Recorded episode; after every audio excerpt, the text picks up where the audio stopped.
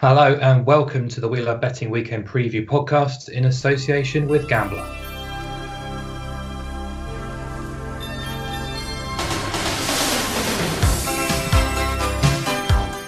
Hi guys, hope you're well. Mark O'Hare here again from We Love Betting to help steer the ship towards the weekend. Value from the Premier League and beyond. With me to discuss the odds, the lines, and the markets is my trusted value accomplice, Tom Love. How's it going, mate? Yeah, very well, thank you, Mark. Um, it's been a pretty non-stop week with all the Champions League. Um, obviously, Monday night football now, Europa League, and then there's going to be Friday night football. Leeds back in action. So yeah, it's been pretty hectic to be honest, mate. But um, yeah, looking forward to it nevertheless. Good stuff. Yeah, it has been quite relentless. Uh, with us, as ever, is the penalty professor himself, uh, the red card Kaiser, he's often often called as well.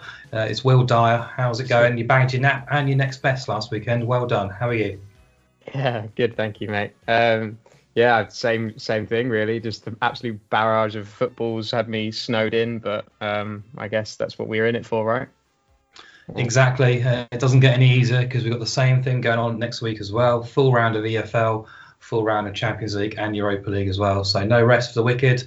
Um, but uh, yeah, it's been a busy week. Um, before we do get into the the bets and the previews, um, I just wanted to sort of um, just have a look towards the Champions League. We've had match day one now. Um, so Tom, I'm going to come to you first. Um, Champions League match day one. What was your biggest takeaway? Maybe a team to follow. Maybe a surprisingly poor performance. Goals, cor- corners, corners, cards, cards and corners. Uh, what was your main learning from match day one? It was um, to kind of get on board with the outsiders if we can here and there. Um, there was a lot of big price teams. I actually had a double last night, uh, the Wednesday night, and the the early games on Lokomotiv Moscow and uh, Shakhtar, which was 150 odd to one. It's very close to coming in in the end. Um, uh, I did back them both on the handicap as well in a double, which was nice.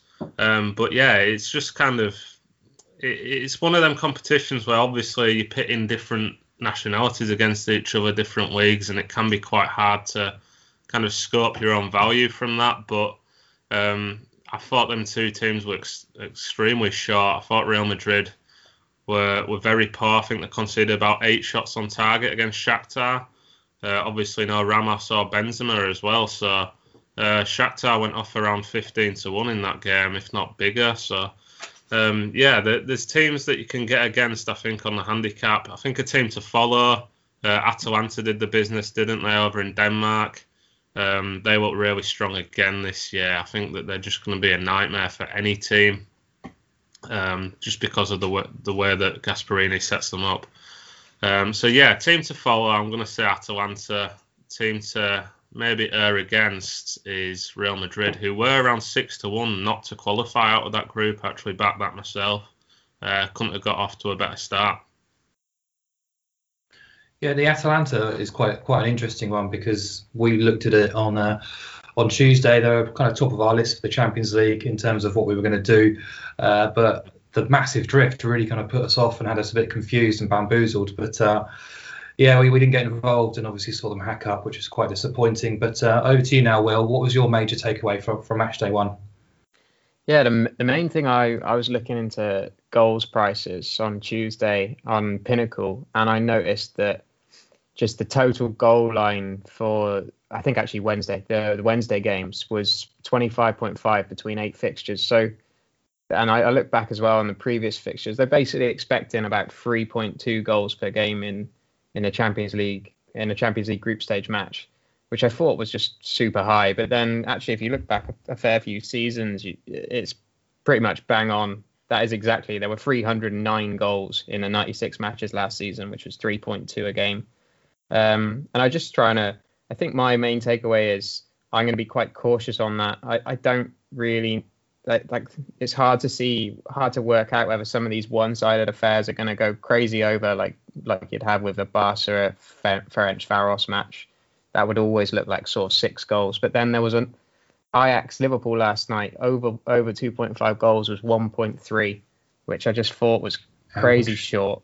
And I mean, obviously, it was only one goal in the end there. I, I had a nice little, probably my only good bet last night. Basically, was um, was uh, 15 to two for there to be under three cards each team and under three goals, which sailed in. But um, I just feel like I'm slightly cautious about going crazy for goals. I looked through each match day of uh, the group stage, so from match day one through to six, and it kind of peaks in three or four and starts to drop back down again when I guess teams are a bit more sitting on maybe they just need a draw to qualify or something like that. But mm. um, and then also with the cards, again, I think it's just been one of those ones where Champions League's become synonymous with goals and cards, but I feel like a lot of the value is kind of dried up, or at least the prices are pretty correct.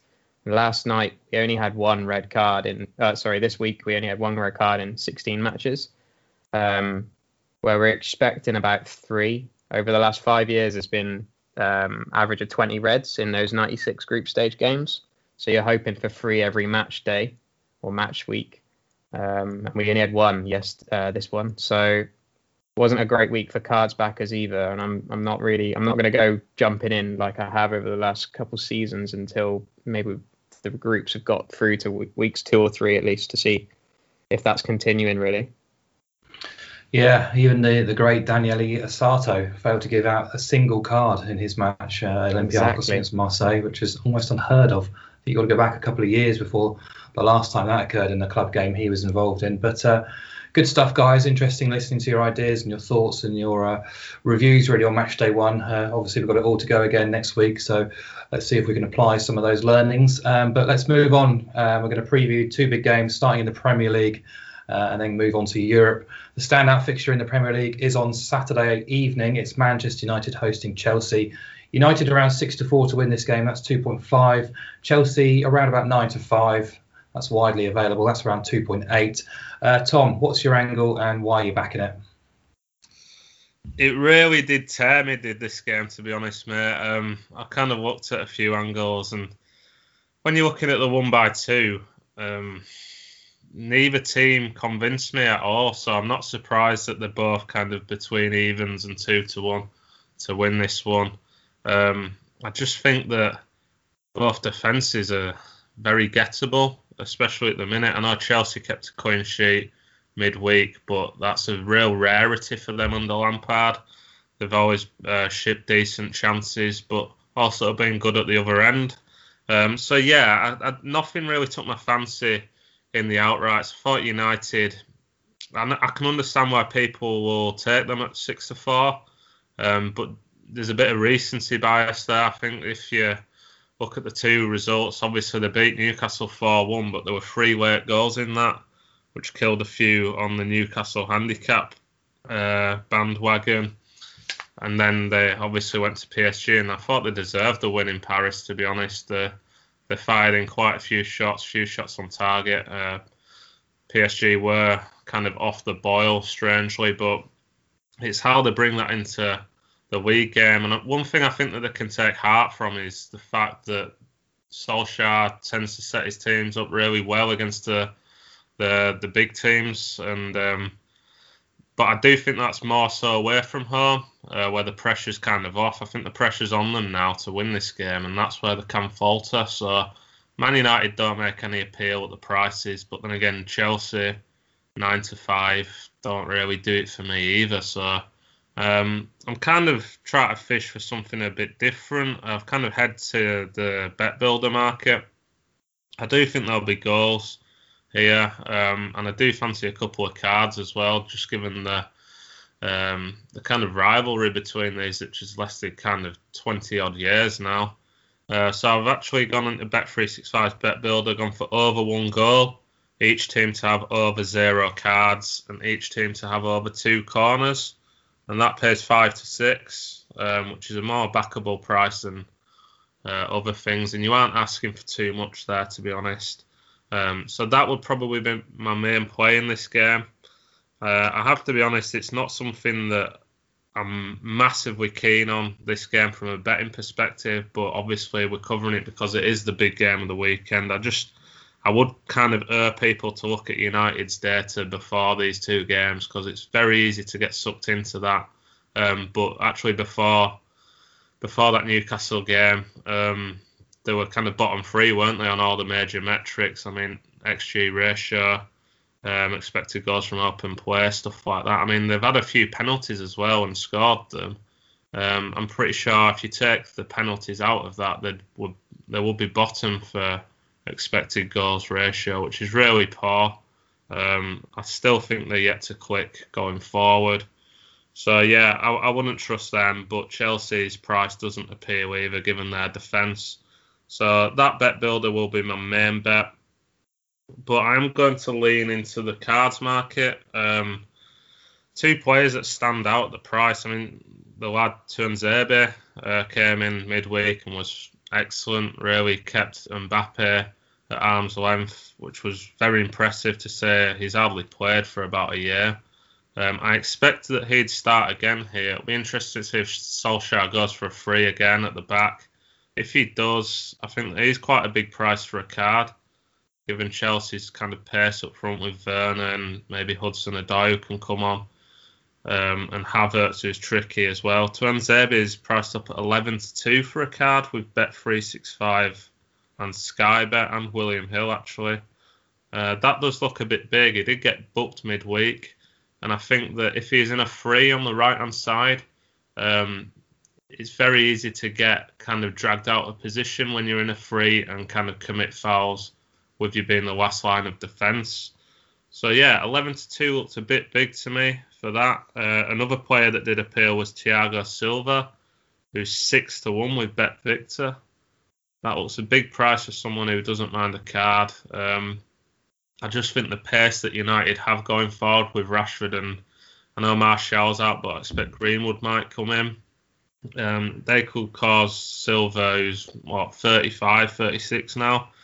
It could cause him a few headaches at the back, and um, I was really surprised to see him as one of the biggest prices for the card in this game. So, just as a price play more than anything, I'd, I'd maybe put half a point on Tuanzebe and uh, half a point on Silva um, just as a bit more interest for a game that's kind of pretty tricky to call, if I'm honest, Mark. Um, but yeah, they they will be my bigger price leans. But the bet builder over one goal, each team over zero cards, and each team over two corners, five to six or 1.83 does appeal.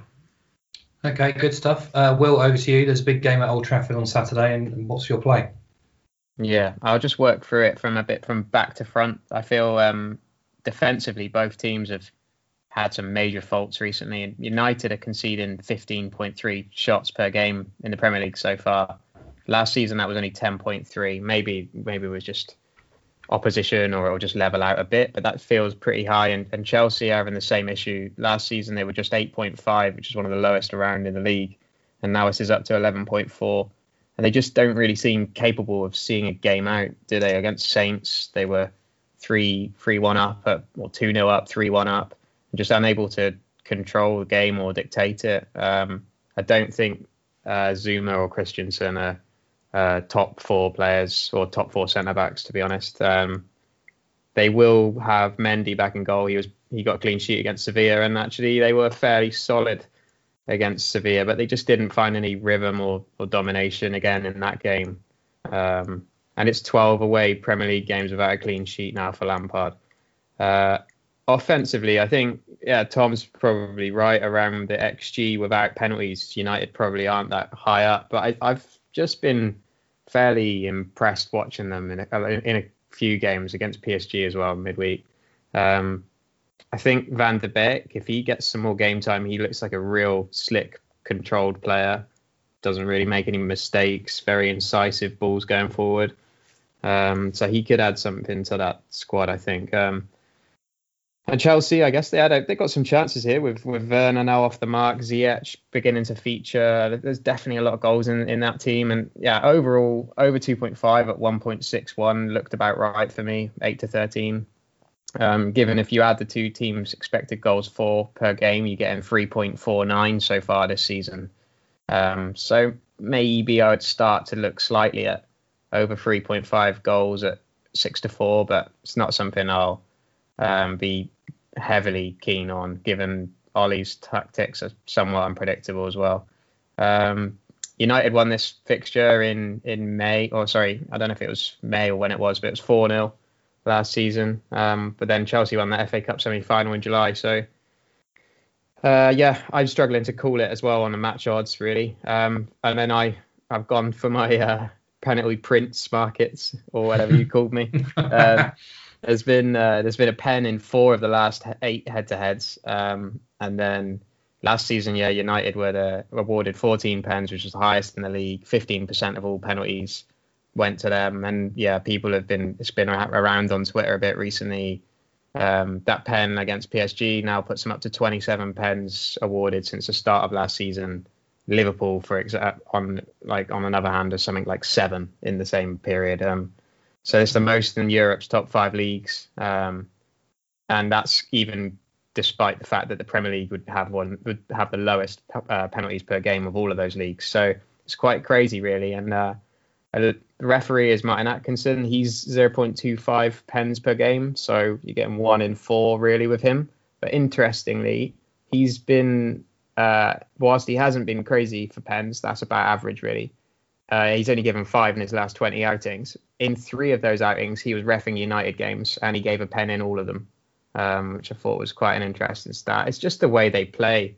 I think they're just. I don't. I don't kind of get on board with obviously all this like conspiracy that it's because of uh, it being United getting awarded pens. I think it's more about the way their players like Martial and Rashford run into the box and United's midfielders picking out like penetrating balls basically around the penalty area. It's a, they it's know a how to win penalties, don't they? Exactly. Individually, yeah. you look at Fernandes and uh, as well as um, Martial, we saw in midweek. They just know how to win those penalties. Exactly. Yeah. Um, so yeah, I mean, right now, Bet Victor have a boost on Bruno Fernandes to score a penalty at 13 to two that price may well move. Um, but yeah, you're only getting four to one elsewhere on Man United scoring a penalty. And uh, Ollie confirmed after the game because again he missed, didn't he, last weekend, and then he missed, but he took the retake and scored it. Uh, Ollie confirmed that he's gonna continue to uh, take penalties for them. So I like that price. Um, and that's my main play. I, I did briefly look at cards as well because I, I agree with Tom that it's just a feisty fixture um, and it's averaging 5.85 cards per game since 2010. This, but looking at the fouls per game that Atkinson gives and that the teams are on, I'm, I'm ex- uh, it kind of points towards about 3.5 cards, which I think will go over just because of the the fixture. But um, I'm not confident on it. It's 50 plus booking points is 2.1 or 11 to 10 at Sky Bet, but I'm, I'd be swaying towards overs. But yeah, my main bet will be Fernandes to score a pen. Good stuff. Enjoy your analysis. Never knew you were on first name terms with Ole Gunnar Solskjaer, but there we are.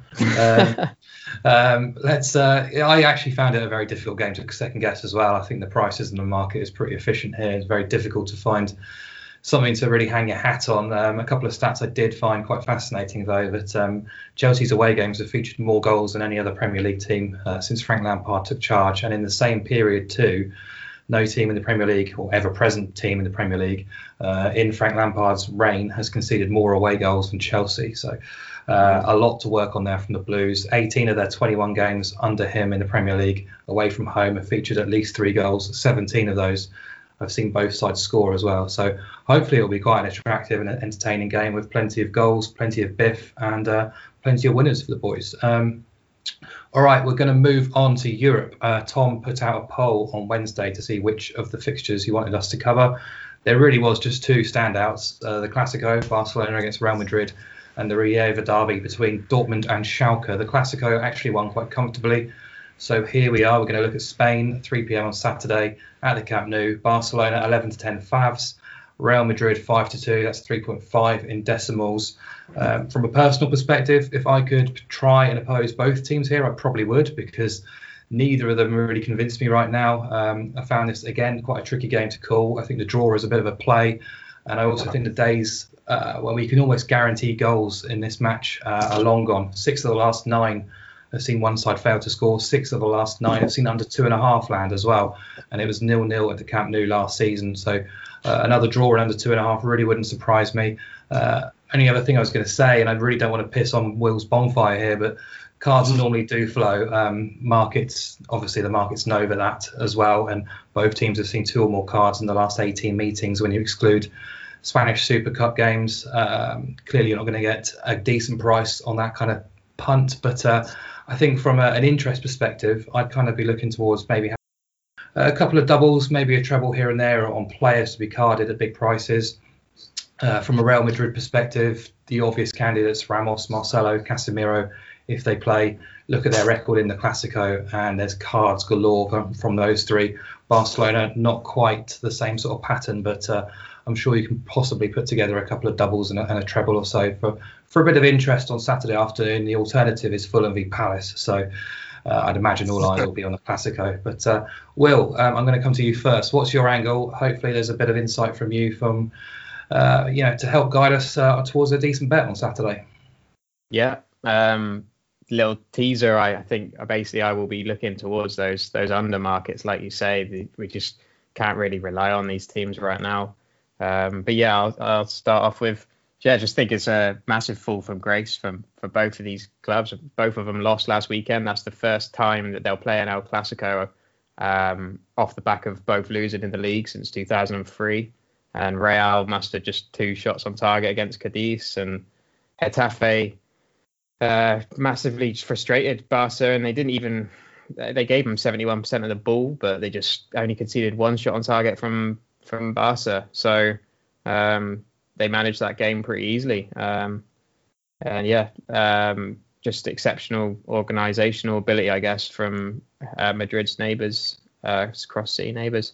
Um, softened so, Barcelona, if you like, Will. They just beat them up, basically. Yeah. every, yeah. every 50-50, there was a studs up, and uh, yeah. Barcelona didn't like it. No. No, well, I mean, they've got a lot of young players as well that they're blooding in these games, and I guess that's probably not what they those guys, 17-year-old guys like Pedri and and Ansu Fati are really looking for to get battered by some massive centre backs for Getafe. But yeah, um, Atleti, so they're now the only unbeaten team in La Liga, albeit only through four games. But yeah, this La Liga's just struggling at the moment. They get beaten by Bayern, so it's um, I'm not confident about these teams in the Champions League at least either this year. Um, I watched the highlights of both of them in their in their Champions League games, and Varane and Militao were really pretty poor against Shakhtar. Um, Jovic was quiet again, pulled off fairly early. They made a good attempt at it in the second half, but I mean, reality was that Shakhtar actually were one on one with Courtois twice um, as well when they didn't score, and had a couple other close attempts. So three two, if anything, could have been could have been actually a fair bit worse. Um, and yeah, Barca just that was pretty comfortable, but they were also um, in the end, troubled a bit by Nguen, got through on goal a couple of times. Um, and then Piqué was dismissed there. It could have been worse, um, but yeah, I guess fairly easy opposition to do that against. Um, yeah, go into the cards, like you said, Mark. El Clasico has been a bit. I think it's been a bit of a mixed bag recently because the line is always like over 6.5 cards in this game, mm. and last time there were only four.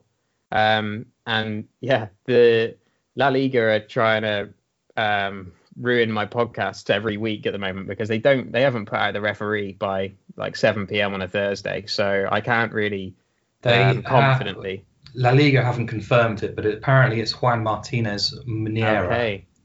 Okay, cool. There's two uh, two Munueras, so you have to make sure you know which one. I've noticed that problem before. But yeah, okay, it's not on the official La Liga site, but that's good to know. Thanks. Um, it's been leaked, I, can, I think. Yeah, yeah, okay, cool. Um, so I'm not really confident on any cards markets. So I mean, I hadn't really hadn't had that info, so I didn't look at that really. Um, but I felt that five to two on Madrid maybe looked a little bit too big. So Barca are evens, but then actually, if you look back last season, Barca were uh, 13 to 20 and Real Madrid were 15 to 4, so they were a fair bit bigger. That game though ended nil nil.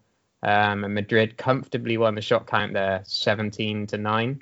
I actually looked back and Madrid have won the shot count in six of the last eight meetings, aggregate of 104 shots to 77. They're just a far more direct team. I know we've had some changes in these teams, but the style that they're both trying to approach is still relatively similar to recent head-to-heads. Um, Madrid uh, this season so far have the most shots per game, but Barca are down at ninth. Um, we are still fairly early days, but uh, whereas last season they were first and second, but Madrid actually still had most com- uh, were quite comfortably more than Barca, 14.8 per game to Barca's 13, and actually defensively Barca allow more shots as well, 9.8 per game um, to Real Madrid's 8.9. So I feel like if you can find a way back in Madrid on to have more shots on a handicap, which there's no prices out really right now, but Marathon Bet do do that market. Um, that might be a good way to go. I wanted Sky Bet have priced um, Madrid to have uh, 12 plus shots as a team. Um, that's 10 to 11, whereas Barca's line is 15. So that tells you, sorry, yeah, it's 15, and that's at even. So that tells you that bookies are expecting more shots from Barca. And I'm actually thinking it might be the opposite of that, to be honest.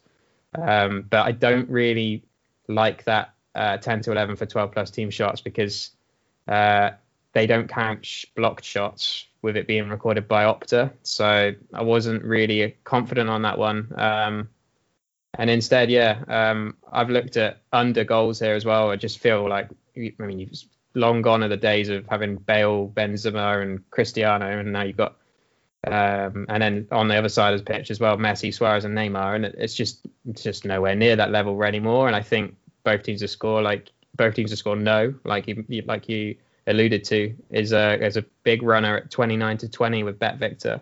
Um, it's only it's only uh, 13 to 10 elsewhere, so quite a little bit bigger at Bet Victor right now. Um, that's going to be my main play.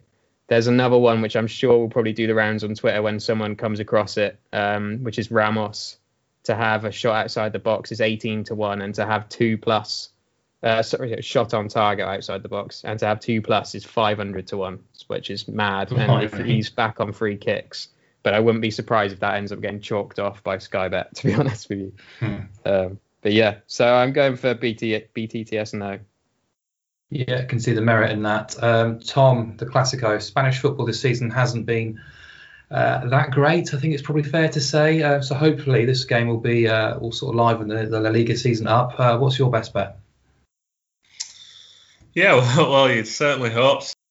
Yeah, I agree with you. La Liga's really dropped off a cliff. I think Will makes some fantastic points there, a lot that I'd completely concur with. But I kind of look at this game and uh, I can remember penning a piece, so we were betting a, uh, probably about two years ago now that um, the the head to heads between these two, the the BTTS strike strike rate was phenomenal. I think there was about 22 in the last 25, both teams to score. Um, but that were the glory days of the likes of Ronaldo being at Real and um, Messi, David Villa, all the Barca superstars being there um, yeah, it, it's a real fall from grace, as Will said. So I, I kind of like expected this game to be priced up more on the head to head.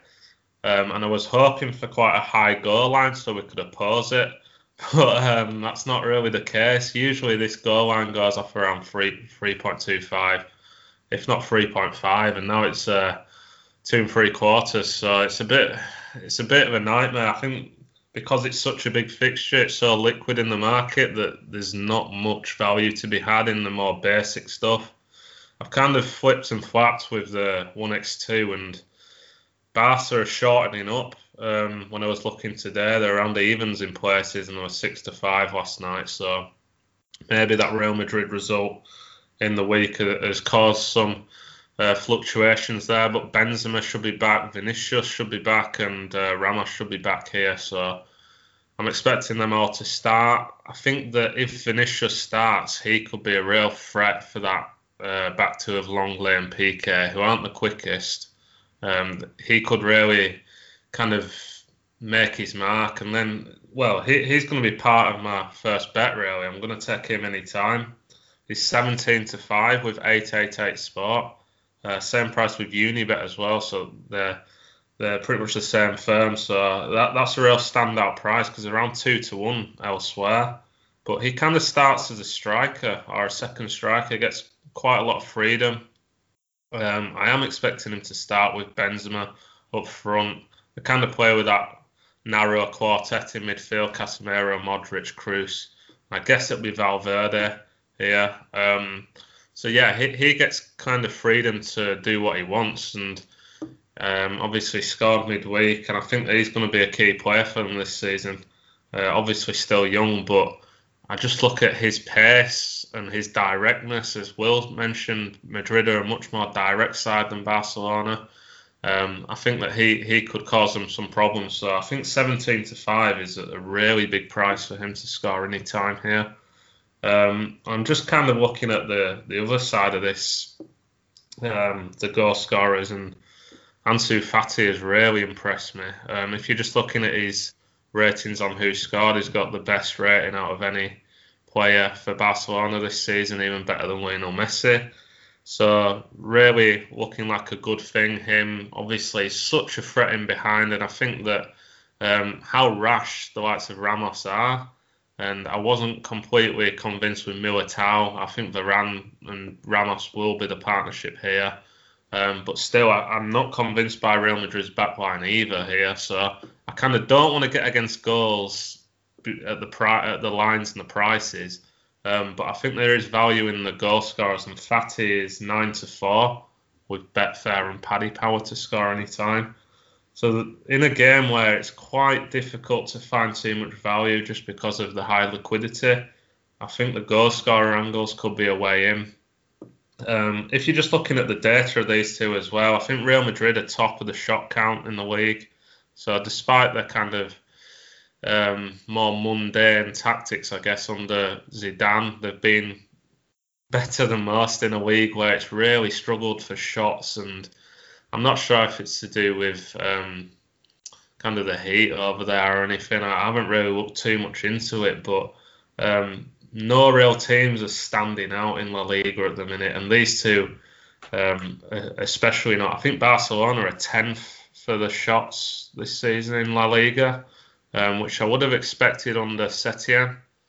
But now they've got um, Ronald Koeman as manager, I thought they'd be a bit more adventurous. Doesn't really seem that way at the minute, so um, I'm not really getting the the shortening on Barca.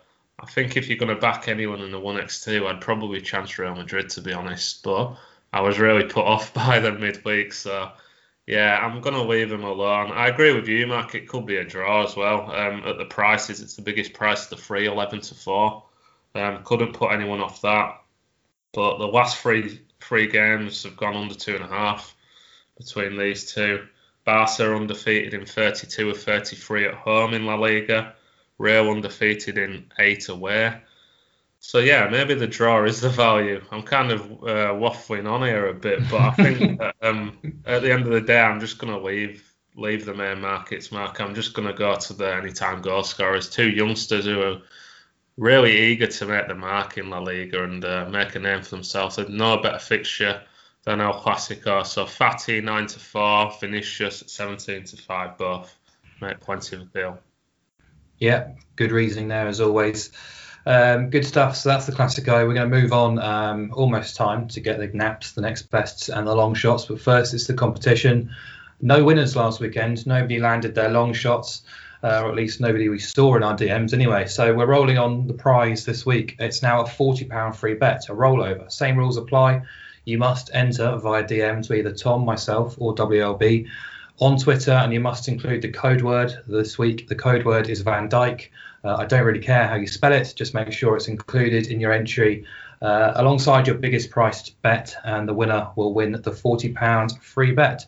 That's right, the code word is Van Dyke. So, biggest price winner lands the prize. Get it in for a game uh, anytime between Friday and Monday night, please. Um, right, business time, naps, next best, long shots. We're going to go in reverse order. So, Will, I'll come to you. Your long shot, 7 to 2 or larger, please. Yeah, all right. You uh, also alluded to me not being on first term names with, or me being on first term names with Ollie, but I'm going to head to Norway again, um, my second Good. home, um, for the long shot. Um, so Mjondalen um, uh, playing away at Bodø Glimt. Um, and yeah, I fancy fancy Mjondalen to get something here, um, and I'm going to do it via Bet Builder with uh, over 0.5 Mjondalen goals and double chance. That's uh, 7 to 2 at Bet365. I was tempted by over 1.5 Mjøndalen goals, um, which boosts it to 13 to 2. But I'll I'll be more conservative and go with a 7 to 2. So we're just sneaking over the long shot line again. Um, glimpse of uh, they lost Jens Petter Hauge to AC Milan. Uh, he was he's been a star player for them for the bulk of this season. That's got them into the position they are in. Um, and yeah, they were unbeaten until last weekend when they lost 4-2 to Molde. Uh, obviously, Molde are one of the leading lights as well in in uh, Norway and have been for years. But uh, prior to that game as well, they only just edged past uh, Sandefjord 2-1, and that Sandefjord team um, basically my, my girlfriend is from the area, Sandefjord. Uh, she's from Oslo. Um, so I've actually seen them play a bit before, and I know a little bit about their squad. And it's not it's not a strong team at all. And edging past them two one, uh, only winning the shot count by one was was not. It's, it's pointed at basically a little bit of a Bodo decline um, anyway. And they've also um, the star player in, of the Elite Series in this season is Zinkernagel, and he missed last weekend's game, and I'm not sure if he's going to feature again this weekend. Um, they've tried to pick up a couple new players, brought Vetlesen in from Stabæk. Um, he's a good centre midfielder, but he was also not able to play with an injury as well last weekend. Um, yeah, so it's it's tough times actually at. Um, they didn't make it through into Europe in the end as well. Um, I'm not suggesting that their title's at risk because they're they're 16 points clear with with nine games to go. Um, so I, I, don't think that's yeah. I think they're probably all right with that. But uh, yeah, um, but Mjøndalen are fighting for their lives. They're in Norway. You have uh, two automatically relegated teams, and then one that plays that playoff, similar to Scotland or some of the other leagues like Holland and Germany. Um, so it's a fight basically for that relegation playoff place between them and Sandefjord. Uh, sorry, between them and Start, uh, Sandefjord have a four-point cushion over over those bottom three. So Mjøndalen uh, need the result here, and they actually got a win last weekend against Brann, who've not had a great season, but um, are still a, a, pretty big team, a tough team. Um, they are also in that game. They were without their top scorer Shaibu, um, who's only got five for them this season anyway. But um, it didn't seem to matter. They changed, adjusted to that, um, and it worked out quite well with a 2 0 victory against a, a, good team there. And they're they're a tough team, Mjøndalen. They don't they basically won't make it easy for Bodø. They won't go gung ho. A lot of Norwegian football is a bit like watching the MLS, where it's just manic chaos constantly. But Mjøndalen don't play like that. So, and that high tempo is what Bodo like. Um, so I feel like there's a, a quite big chance here for um, for Glimt to, uh, well, Glimt not to get anything. So Mjøndalen uh, double chance and over 0.5 goals at 7 to 2 is my long shot. Lovely stuff. Loving the Norwegian pronunciation of the football teams as well. Good work. Uh, Tom, over to you for your long shot, please. Well, you said you wanted something bigger than seven to two, man. Yeah. How about so you? before we get in, you, have kind of take you teased me on WhatsApp with a, a, sort of forty to one shot. Am I right? Well, I add a three onto that. 43 to 1 this. 43 to 1 double. Um, I think we'll be set, set up for the season if this does win, but I think it's got a much bigger chance than the odds do suggest, and I'll tell you why. The bet is coming in the Wolves versus Newcastle game. Um, obviously, it's not one that really stands out off the page on the Premier League coupon, but it does for me from a card perspective and kind of a lot of people look at uh, players, how often they foul, uh, etc. But if you actually look at the players who they're going to be directly up against instead, it, it can bring out some really interesting results. And this one kind of pits two players who I hope will both start, um, who are really dangerous. And the first one is Allan Saint-Maximin for Newcastle, and he's been fouled more than anyone else in the Premier League this season, four times per game, which is really high. I appreciate it's a relatively small sample size, but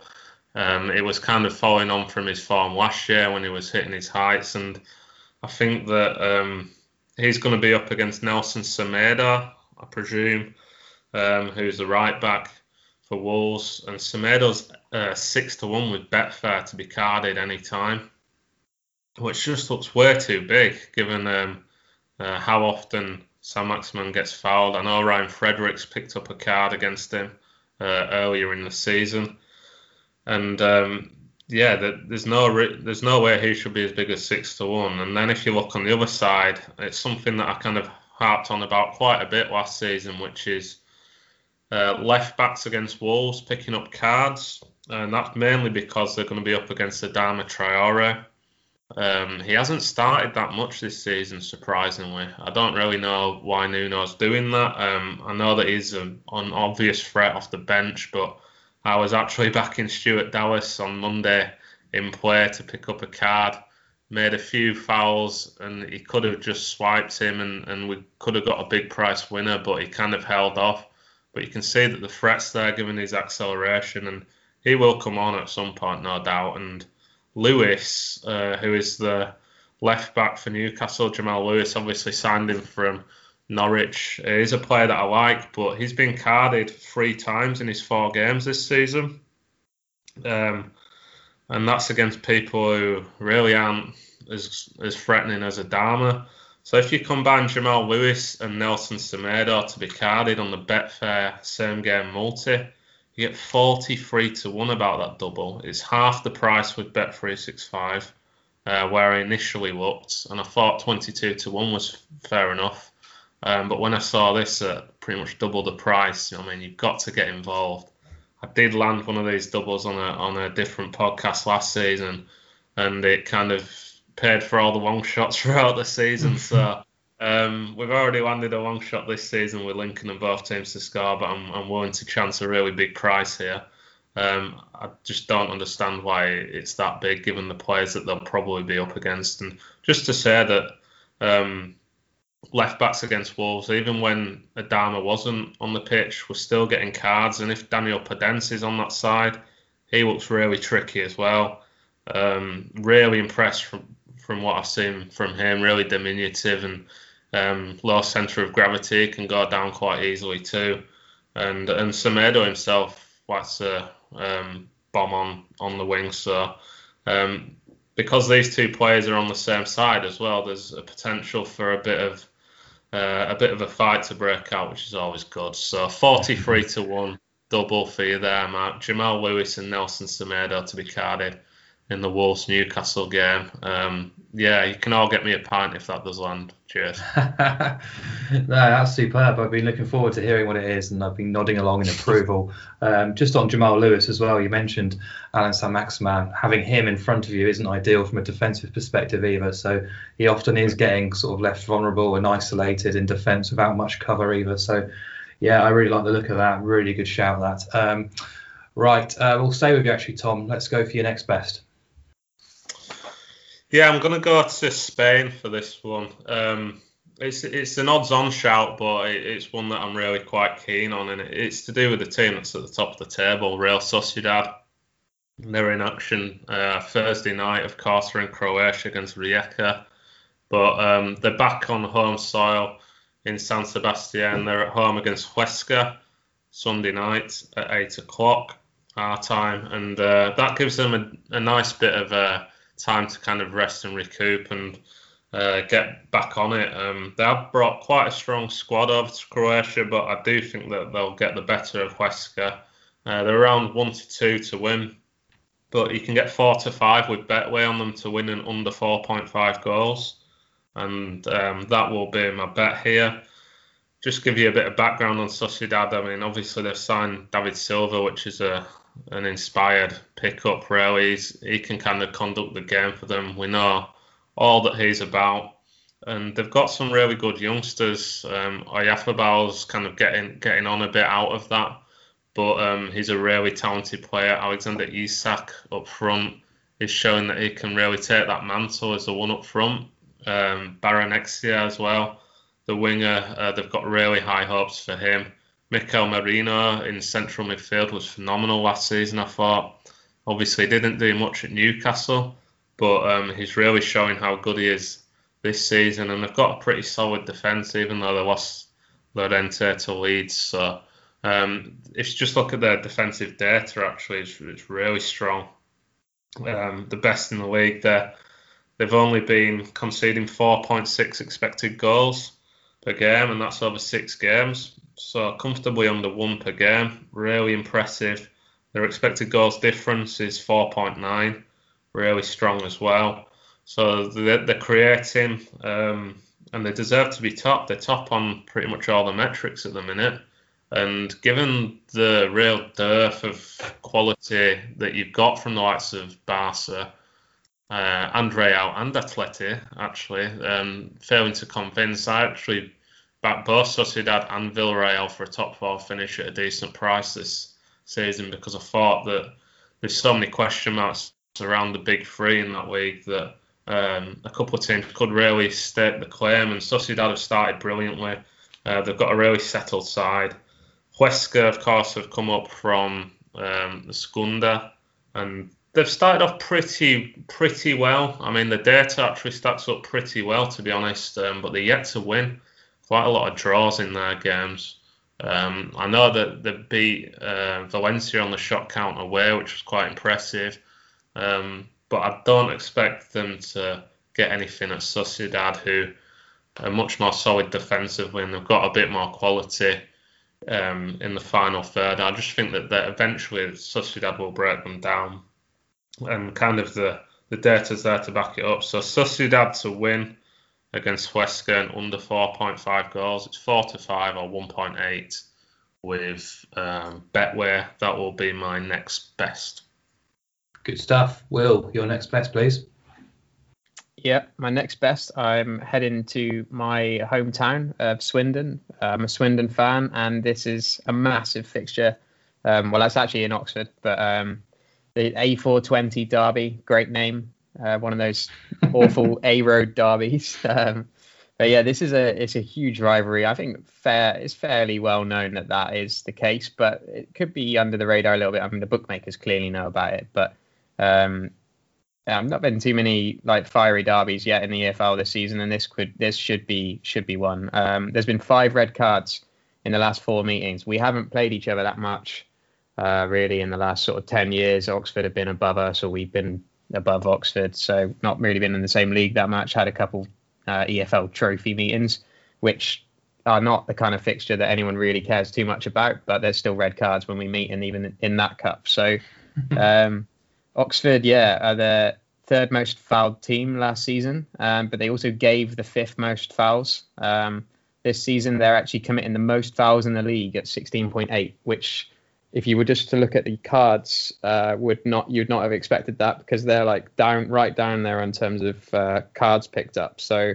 I mean, I'm not watching every game, so clearly some of those could just be small little niggles that aren't going to result in a card. But it's still something in a fixture like this which could end up creating a bit of uh, kind of just fire between the two teams. Um, and Swindon are seventh as well for the uh, for 14.7 fouls uh, per game. Uh, both teams basically like to play good football as well, um, keep it down on the ground, um, and as a result, we're the fifth and eighth most fouled teams already this term as well.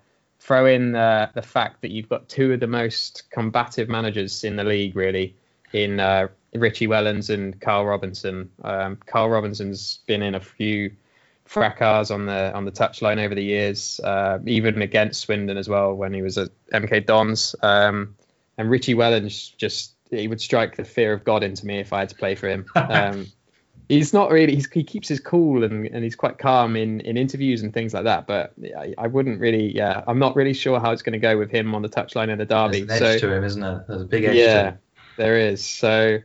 Uh, the last four meetings have I've averaged 6.25 cards per game. I'm only I'm only calling out the last four because it's hard to find the data on going back to sort of 2012 on lower league football. So I don't actually really know, but I know from growing up as a kid watching Swindon season after season that when we were playing Oxford regularly, these were real dirty games. Um, and we already sit third in uh, for the uh, third worst in the Fair Play League with 15 yellows through seven matches.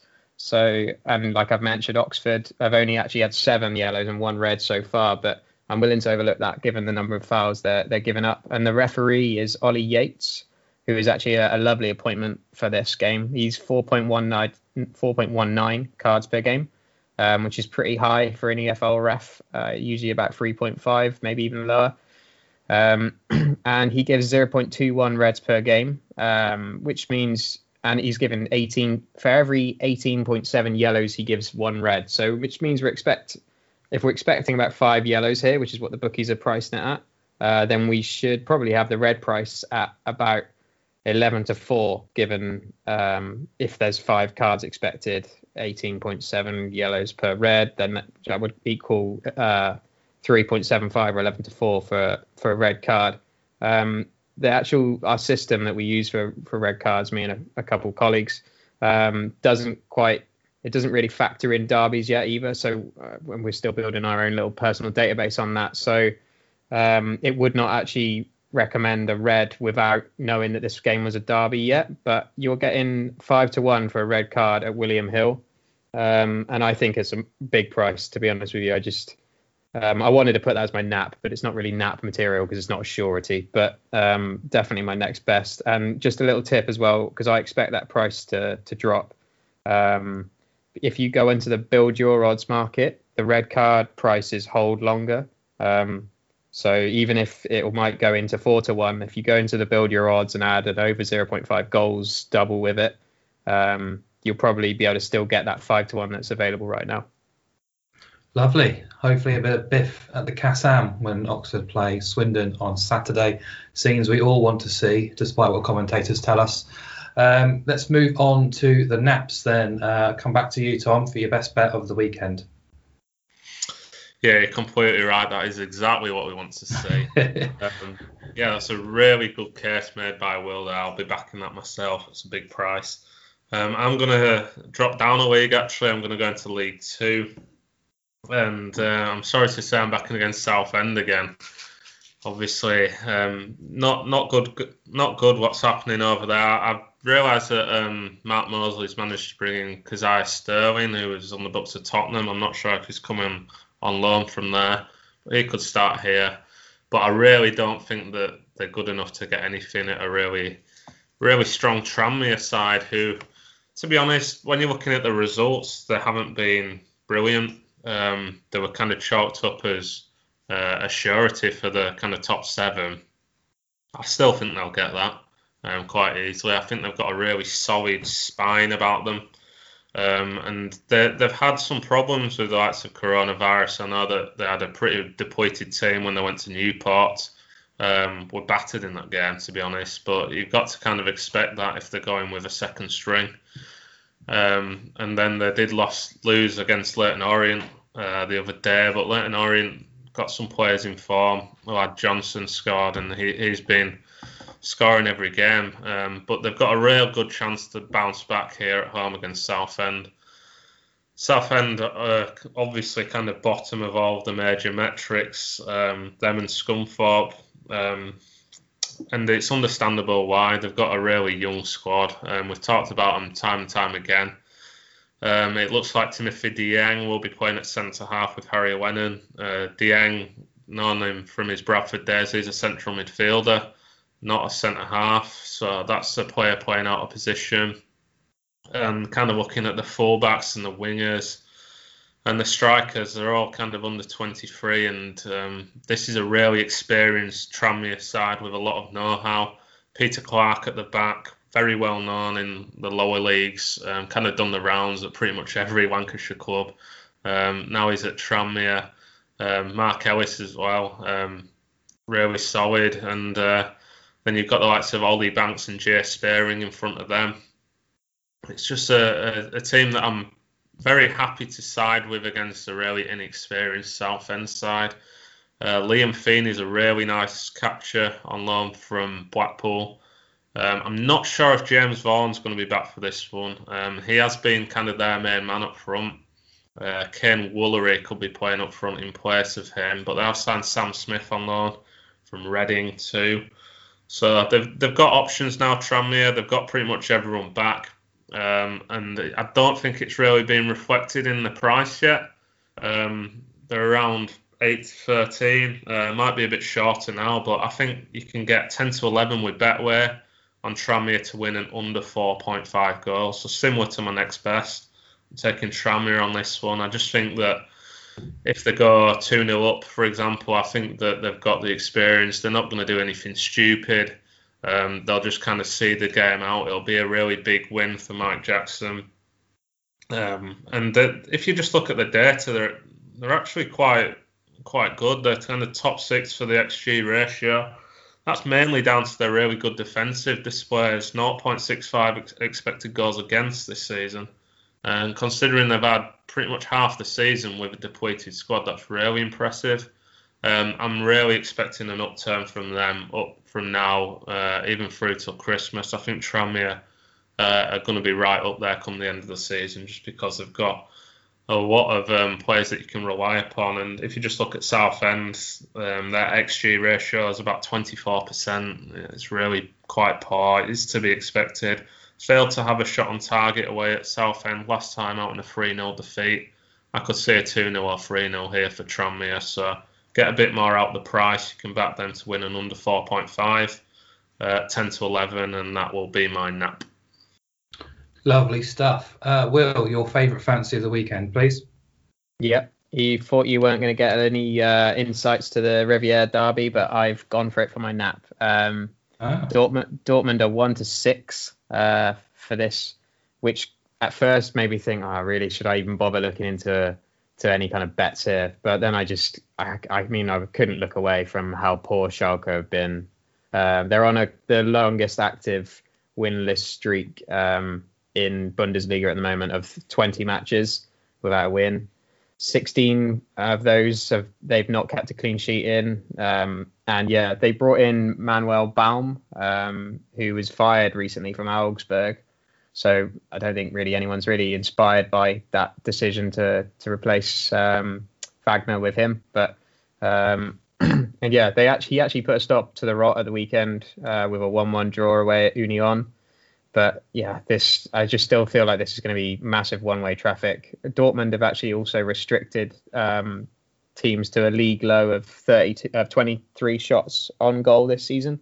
So you could look at somehow getting on Dortmund to win with a clean sheet. But I just I hate playing that um, clean sheet line to see your bet downed with as soon as probably Schalke score in the first minute and mm-hmm. Dortmund go on to win at five one or something. So. Mm-hmm. Um, yeah, and Lucien Favre needs a response, I guess, to this 3 1 loss in Rome on Tuesday night. Um, and I guess I'm expecting him to get one. Schalke have the worst XG ratio um, with just 15%, which means for every goal they're scoring, you're expecting them to concede six. I think that's hmm. largely down to the opposition so far, being Leipzig um, and, and Bayern as well, have both put a, a load of goals past them. But Dortmund's as well sits at 75%. So, um, and they'll be buoyed by a, a, pretty big, although obviously they lost in the Champions League, they did have a big away win at Hoffenheim, um, albeit Hoffenheim without the, the scintillating Kramaric uh, in that game. But um,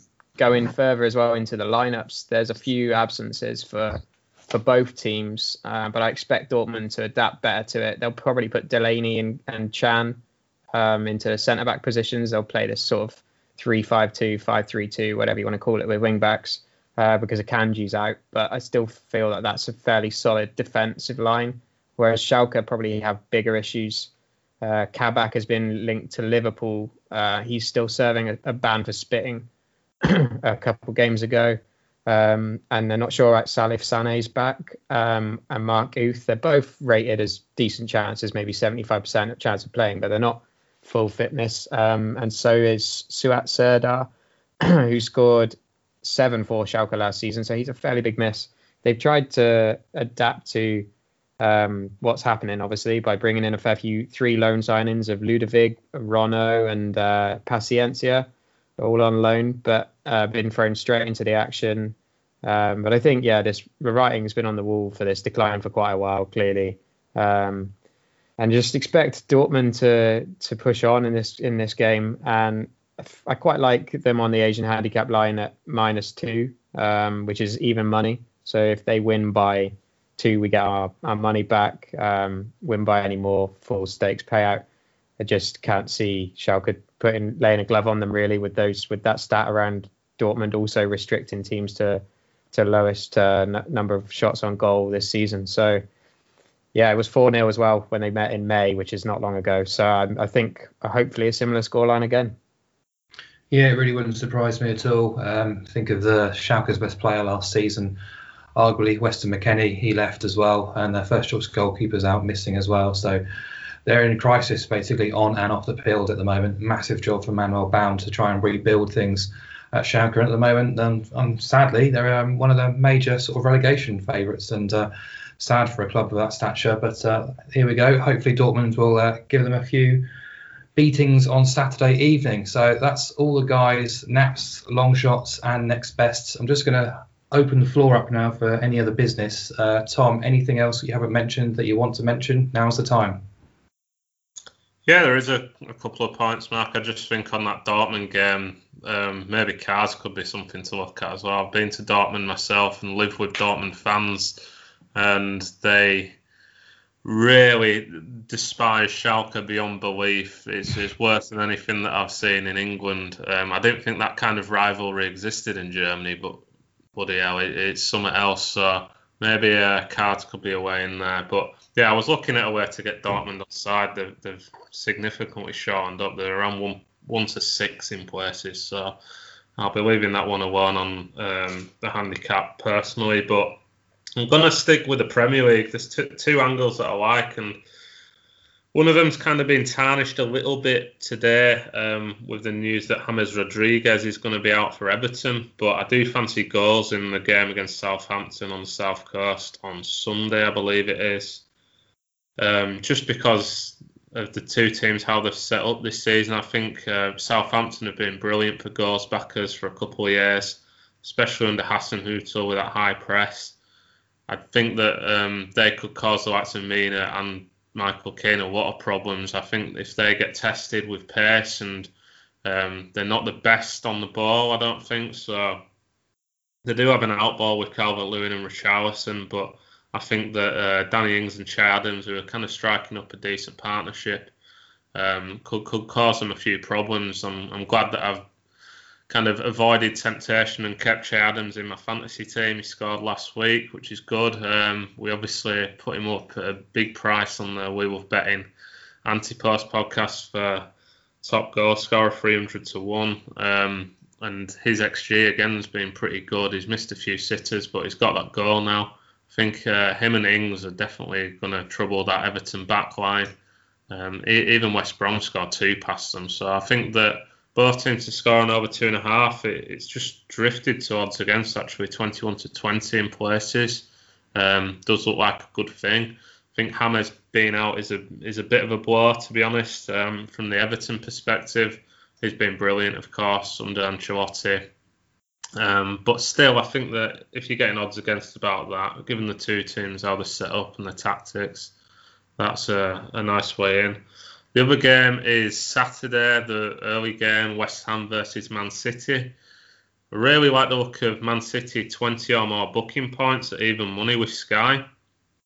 Yeah, they actually picked up five cards midweek against Porto at home, and um, we've known for a while now that Man City, when they're up against a team that have a counter-attacking threat, are more than happy to just chop chop people down and be quite cynical in that regard. And I think that if you look at West Ham going forward, Bowen, Antonio, Pablo Fornals have started brilliantly.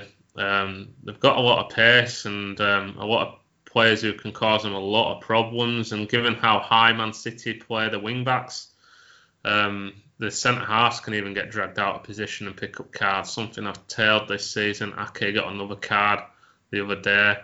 So um, I think you're getting even money with Sky about them to have 20 or more booking points. Basically means that two yellow cards, but if there's just one single red card for Man City, you also win your bet with that, which is nice. A lot, a lot of places have this odds on um, for them to have two or more yellows um, only. So to get the booking points angle on side at even money really does does appeal. Uh, they've picked up nine cards in the four Premier League games four in that last game against Arsenal as well. So uh, I'm not trusting their defence to be able to keep up with this West Ham attack. I think they're a bit short, Man City, even though they've got a good head-to-head record against them. I think that they're going to have a few problems with the the pace that the Hammers have on the break, and for them to have 20 or more booking points at evens was that was vying for that material, to be honest. But um, I'll happily put that up as a, an extra play. Lovely stuff. Any other business from you, Will? Yeah, just a couple quick ones. Uh, Fulham v Palace. I quite obviously fancy Fulham to be the whipping boys in this league this season, but they're already pretty solid on the ball in terms of possession wise. They're 53%, which puts them 10th. Um, whereas obviously Crystal Palace, we all know Roy Hodgson just deploys them to their playing to their strengths counter attacking. They're averaging just 37% possession, which is considerably the lowest in the Premier League, and I expect them to probably be very efficient at it again in this match. But yeah, there's no markets out for possession at the moment, but Marathon Bet do this quite well, as do 888 Sport as well. So I'm thinking that if you can get anything around Fulham most possession at one to two, I reckon it'll be something like that, or Fulham on a handicap of minus sort of minus five percent possession around even money. I, I'm expecting it to be somewhere like that. If it's any better than that, I quite like the look of something like that. I just think that that game is very easy to kind of read how it's going to play out. Um, and then quickly, two penalty um, penalty kings at the moment are Lincoln and Preston. Lincoln uh, already been awarded a, a, mad five penalties this season. In there's only been 16 in the in League One, and they've been awarded five of them. um, and I just think Sky Bet have just priced they priced their penalty markets very generically, really, in these leagues. Lincoln are four to one to take a penalty um, and Preston are four to one to take a penalty in the championship. These are just they're just everyone's four to one to take a penalty in any EFL game essentially because they don't really factor in who the referee is or what the team is doing. They just put a generic price, which actually usually is quite poor value. But when you're finding the teams that are playing in the right way, then you're probably finding a bit of actual value here. And yeah, Preston won 11 penalties last season which is two more than any other team, and they've already won three this season. So I just feel like both of those teams are playing the right way to win some pens, and they're both four to one to take a penalty. Interesting. Lee Wallace of QPR gave Preston two penalties in midweek. Brainless challenges in the area. So, um, yeah, hopefully uh, gets a few penalties at Lincoln, Preston. I like the idea of the possession bet as well. So let's wait until the, the markets materialise there. But uh, I think that's us. Um, thank you guys. Thanks for listening. Um, please do let us know if you've enjoyed it.